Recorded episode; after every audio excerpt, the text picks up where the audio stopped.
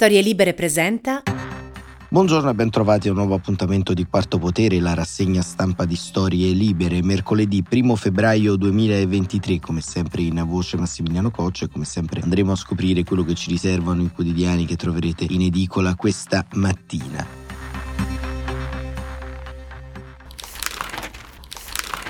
Uno sguardo alle prime pagine dove in evidenza c'è il caso Cospito, il Corriere della Sera apre caso Cospito, rissa alla Camera e andremo a vedere tra poco cosa è successo. La Repubblica Cospito, tempesta nel governo. La stampa Cospito, l'autocol della destra e ancora libero Cospito, il bombarolo usato dalla mafia asse contro il 41 bis, il quotidiano diretto da Alessandro Sallusti rimarca la tesi dell'esponente di Fratelli Italia Donzelli che ieri in una animata seduta alla Camera dei Deputati, seduta istitutiva della Commissione antimafia, ha attaccato il Partito Democratico accusandolo di essere fiancheggiatore di Cospito e quindi fiancheggiatore del terrorismo e della mafia, parole gravissime che non hanno lasciato indifferenti molti esponenti istituzionali e rappresentano una vera grana per per il Parlamento e per il governo Meloni. Il giornale Bomba Cospito in Parlamento, il Fatto Quotidiano Italia stipendi a meno 7,6%, Russia parte la ripresa, addirittura quotidiano di Marco Travaglio si spinge ben oltre le più rosee previsioni di Lavrov e di Medvedev parlando di riprese, insomma, deve avere delle informazioni che neanche il Cremlino ha. La verità PD in delegazione dal terrorista, ecco questo è il titolo di Belpietro, del giornale diretto a Maurizio Belpietro, il Tempo, il quotidiano della destra romana, la sanità accende il voto, sempre appunto riferimento alle elezioni regionali del Lazio che vedono contrapposti il candidato del centrosinistra Alessio D'Amato, assessore alla sanità appunto della giunta Zingaretti, giunta uscente e Francesco Rocca, già presidente di Croce Rossa Italiana e Croce Rossa Internazionale. Il messaggero Autonomia Centro-Sud beffato. Il domani eh, torna sul caso Cospito con un editoriale di Emiliano Fittipaldi e in prima pagina e un articolo di Giulia Merlo. Il governo mischia Cospito e la mafia per difendere la linea dura sul 41 bis. Ma noi iniziamo proprio dal domani perché Emiliano Fittipaldi racconta e fa un punto, a mio avviso, molto importante sulla vicenda di Donzelli che, eh, come abbiamo visto, non solo ha attaccato il maggior partito d'opposizione eh, dicendo appunto che è un partito che fiancheggia terroristi e al tempo stesso mafia con il 41 bis, ma ha anche fatto riferimento a delle carte che avrebbe visionato in via esclusiva in cui si racconta questa saldatura. Un episodio grave perché Donzelli, oltre ad essere un deputato, è anche vicepresidente del Copasir ed Emiliano Fittipaldi sul domani chiede le dimissioni di Donzelli dal Copasir in un editoriale dal titolo Donzelli si deve dimettere dal Copasir. Il braccio destro di Giorgia Meloni, Giovanni Donzelli, ha commesso ieri un peccato di hubris, come i greci definivano la tracodanza e l'eccessiva sicurezza degli uomini e dei potenti, per attaccare le opposizioni che chiedevano lumi sulla gestione del caso di Alfredo Cospito da parte del governo. Il deputato ha infatti letto in aula alcune intercettazioni inedite tra l'anarchico e alcuni mafiosi detenuti al 41 bis, con l'intento di dimostrare che la battaglia contro il carcere duro sarebbe sfruttata dai boss boss per modificare la legge a loro vantaggio. L'intervento di Donzelli non ha precedenti ed è di una inaudita gravità, scrive Fittipaldi, non solo per la sgrammaticatura istituzionale delle sue parole in Parlamento, dove ha chiesto al PD se stava con i terroristi o con lo Stato, ma anche perché le registrazioni ambientali di detenuti indranghetisti e del clan dei Casalesi sono ovviamente riservatissime e possono essere rese pubbliche solo dal Ministero della Giustizia e in alcuni casi straordinari o dall'autorità giudiziaria giudiziaria in caso di apertura di un'inchiesta penale a seguito dell'invio della registrazione da parte del magistrato di sorveglianza. Com'è possibile dunque che l'onorevole Donzelli avesse in mano le conversazioni segrete dei mafiosi fatte appena qualche giorno fa? E come è accaduto che ne abbia diffuso il contenuto, compresi i nomi e cognomi degli intercettati? Il capogruppo di Fratelli d'Italia, che è pure vicepresidente del Copasir, ha provato a giustificarsi affermando che di aver consultato i documenti al Ministero della Giustizia come può fare qualsiasi deputato. Una balla, chi scrive ha chiamato gli uffici del ministro Carlo Nordio, che hanno negato la relazione della Polizia Penitenziaria sia consultabile da terzi, onorevoli compresi compresi. Si tratta infatti di atti riservati interni al DAP che possono finire solo sulla scrivania del Ministro della Giustizia o del sottosegretario con delega all'amministrazione penitenziaria. In questo caso si tratta di Andrea Del Mastro, compagno di partito di Donzelli. Nessuno dei due, Savandir, può consegnare le intercettazioni ad altri. Non sappiamo se la vicenda nasconda o meno possibili reati, ma qui interessa poco. È un fatto che Donzelli, soprattutto chi gli ha dato le registrazioni, abbia impiegato informazioni sensibili come proiettili politici, rendendo contemporaneamente pubbliche conversazioni di prigionieri che sono stati posti al 41 bis proprio per evitare che gli stessi possano comunicare o dare messaggi all'esterno. Il fedelissimo di Meloni li ha propalati al loro posto, realizzando un paradosso stupefacente in seno a un governo che da mesi fa la guerra alle intercettazioni di VIP e politici, anche a quelle non più segrete. Donzelli ha dimostrato di non essere in grado di maneggiare notizie confidenziali e di conseguenza di non essere adeguato al ruolo di numero due del Copasir.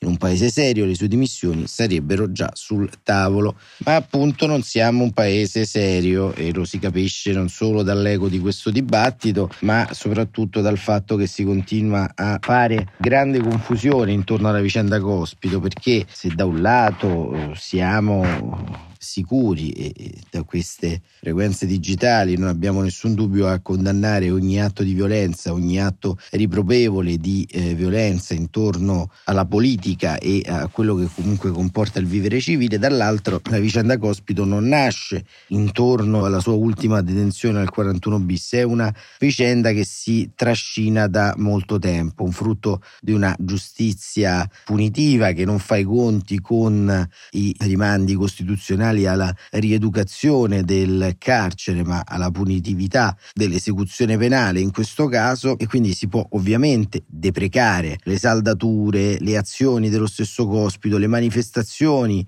anarchiche che si svolgono all'interno di queste settimane con inevitabili scontri con le forze di polizia, aggressioni, tutto questo ovviamente da condannare, ma non si può non poter riflettere intorno a quello che rappresenta per lo Stato di diritto e per la complessità giuridica la sua vicenda. Il 41 bis, ricordiamo, è una norma straordinaria che nasce in seno alla legislazione antimafia per evitare che i boss della mafia, delle mafie, abbiano contatti con l'esterno e quindi possano continuare a guidare le proprie organizzazioni anche dal carcere. Una misura molto restrittiva che ovviamente ha sollevato più volte dubbi di costituzionalità perché è ovvio che un detenuto al 41 bis non è un detenuto che può avere avere un percorso di rieducazione, di pentimento, come altri detenuti ovviamente. Ma è un provvedimento che anche per la sua gravità si porta in essere lì dove sussistano delle forti condizioni di prove, soprattutto di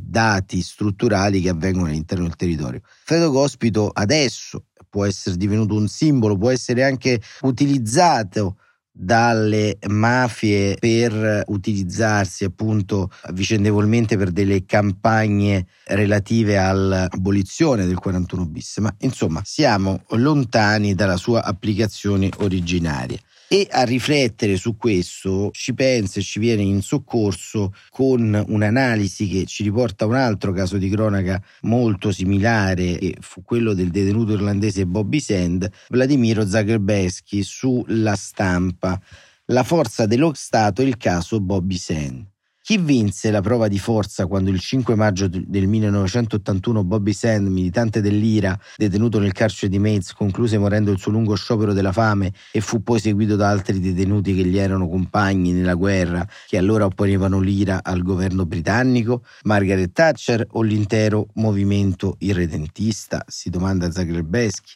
perché Margaret Thatcher, primo ministro che adottava una linea di assoluta intransigenza verso i criminali che però erano detenuti per delitti politici e pretendevano di non essere assimilati ai detenuti comuni o l'intero movimento irredentista si continua a domandare di cui sai andare a parte e qui divenne bandiera e martire politico? La risposta che discende dal seguito della vicenda dell'Irlanda del Nord, scrive Zagrebeschi, non è dubbia, ma la stessa conclusione porta anche la considerazione degli effetti immediati della morte di Sand per il forte effetto di mobilitazione e motivazione che essa ebbe per il suo movimento e per il metodo di violenza politica che praticava. Nella discussione che riguarda la posizione di Alfredo Cospito, militante anarchico condannato per gravi fatti violenti e detenuto nel regime speciale del 41 bis, ha senso richiamare il caso di Bobby Sen, pur con tutte le differenze che distinguono le due vicende. Ha senso per la considerazione che va data agli effetti dello sciopero della fame praticato dai due detenuti rispetto alla loro lotta politica, poiché occorre pur considerare che in entrambi i casi i delitti di cui si resero responsabili sono delitti politici, secondo quanto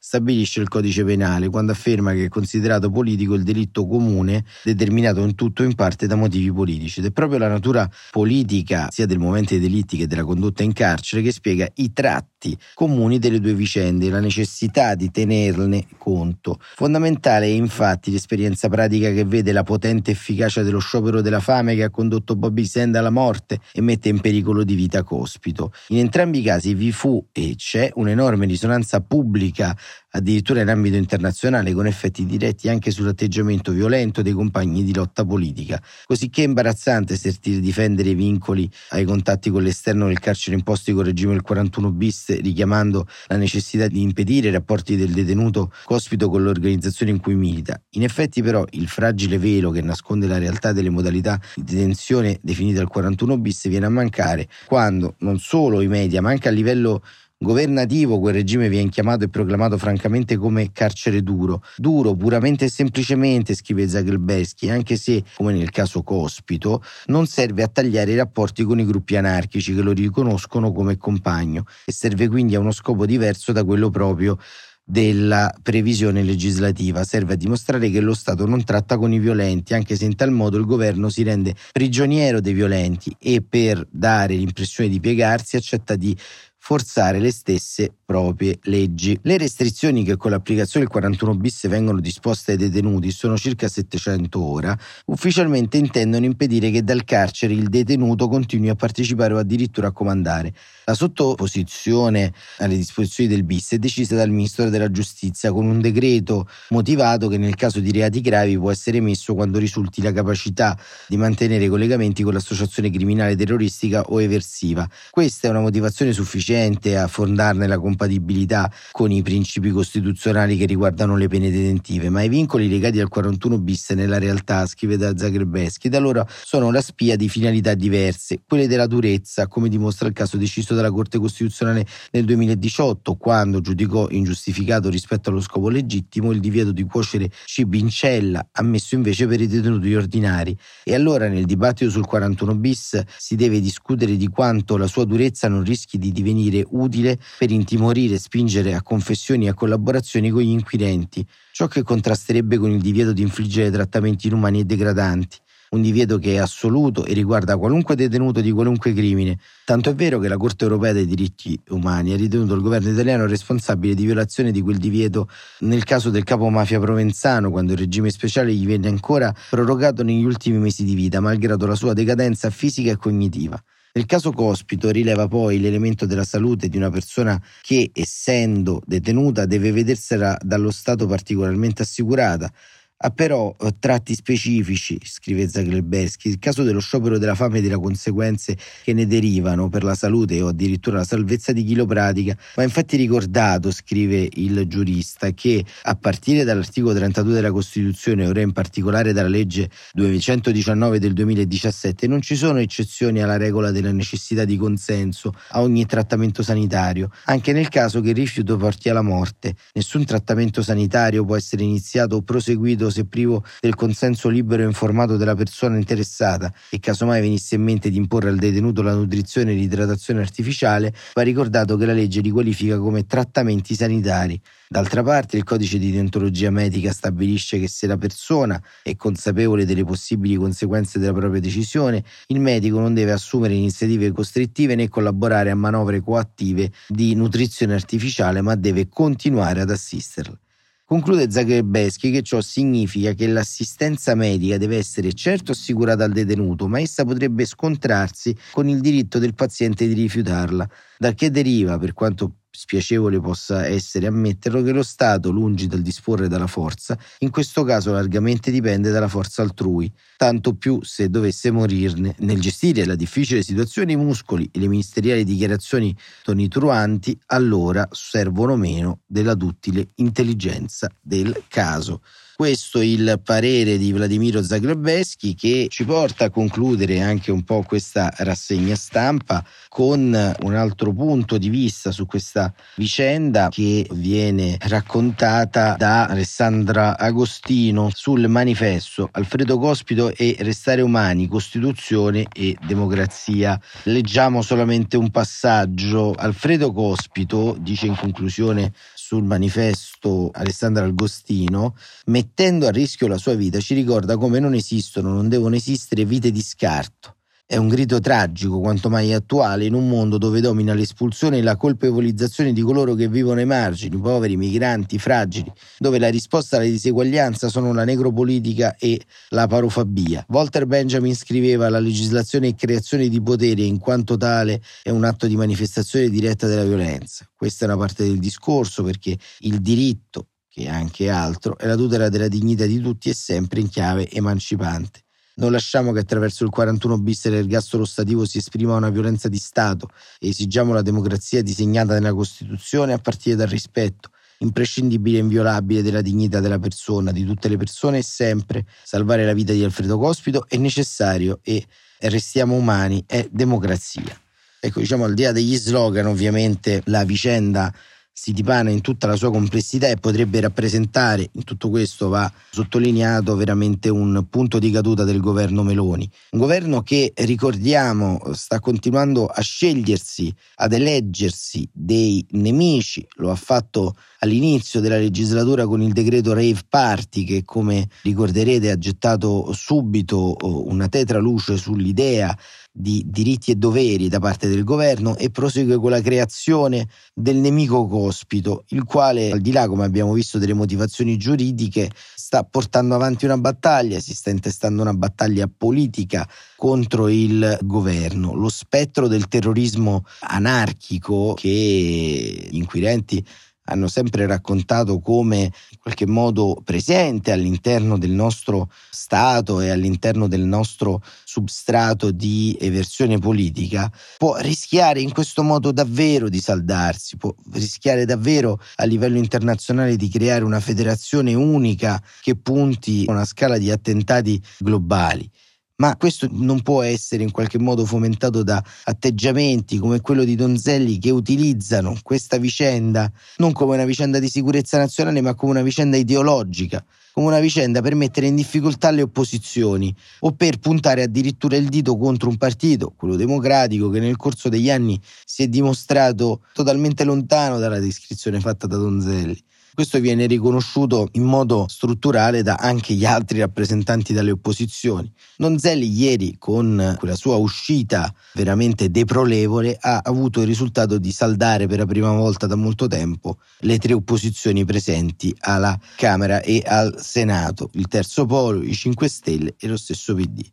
Insomma, staremo a vedere come evolve, ma ancora una volta il governo Meloni ha perso e sta perdendo un'altra sfida di autorevolezza e forza politica.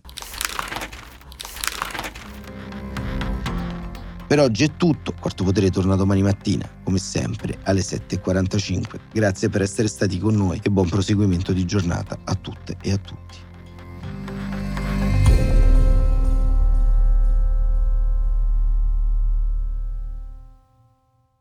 Una produzione storielibere.fm di Gianandrea Cerone e Rossana De Michele. Coordinamento editoriale Guido Guenci.